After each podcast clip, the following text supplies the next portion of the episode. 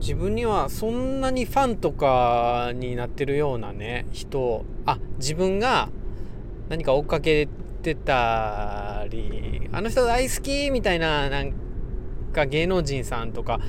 そんなにいないなと思ってたんですけどもう坂本龍一さんが亡くなったって聞いてもう頭の中にずっと「戦場のメリークラス」メリークリクリスマスがレクイエムみたいに流れていて エナジーフローに途中で変わったりしてもうえー、新しい 新しい曲がもう聴けないんかとかってうんなんかちょっとね親族の方とは違うそれは当然違うか悲しみ方ではあるんですけどもすすごいショックを受けてる自分がおかしくて、うん、笑笑ってしまいそうです。もうねなんやろ高校の時とか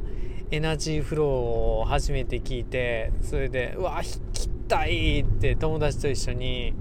楽譜入手してそれで一生懸命練習してってやったの覚えてます。結局 自分は弾けなくてそれで友達は弾けるようになってみたいなことだったんですけども、うん、そんな思い出とか「戦場のメリークリスマス」はもう名曲すぎて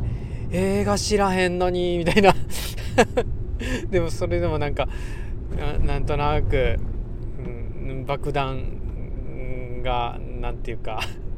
偽の爆弾をあーって対処する方法とか習ってるとかなんか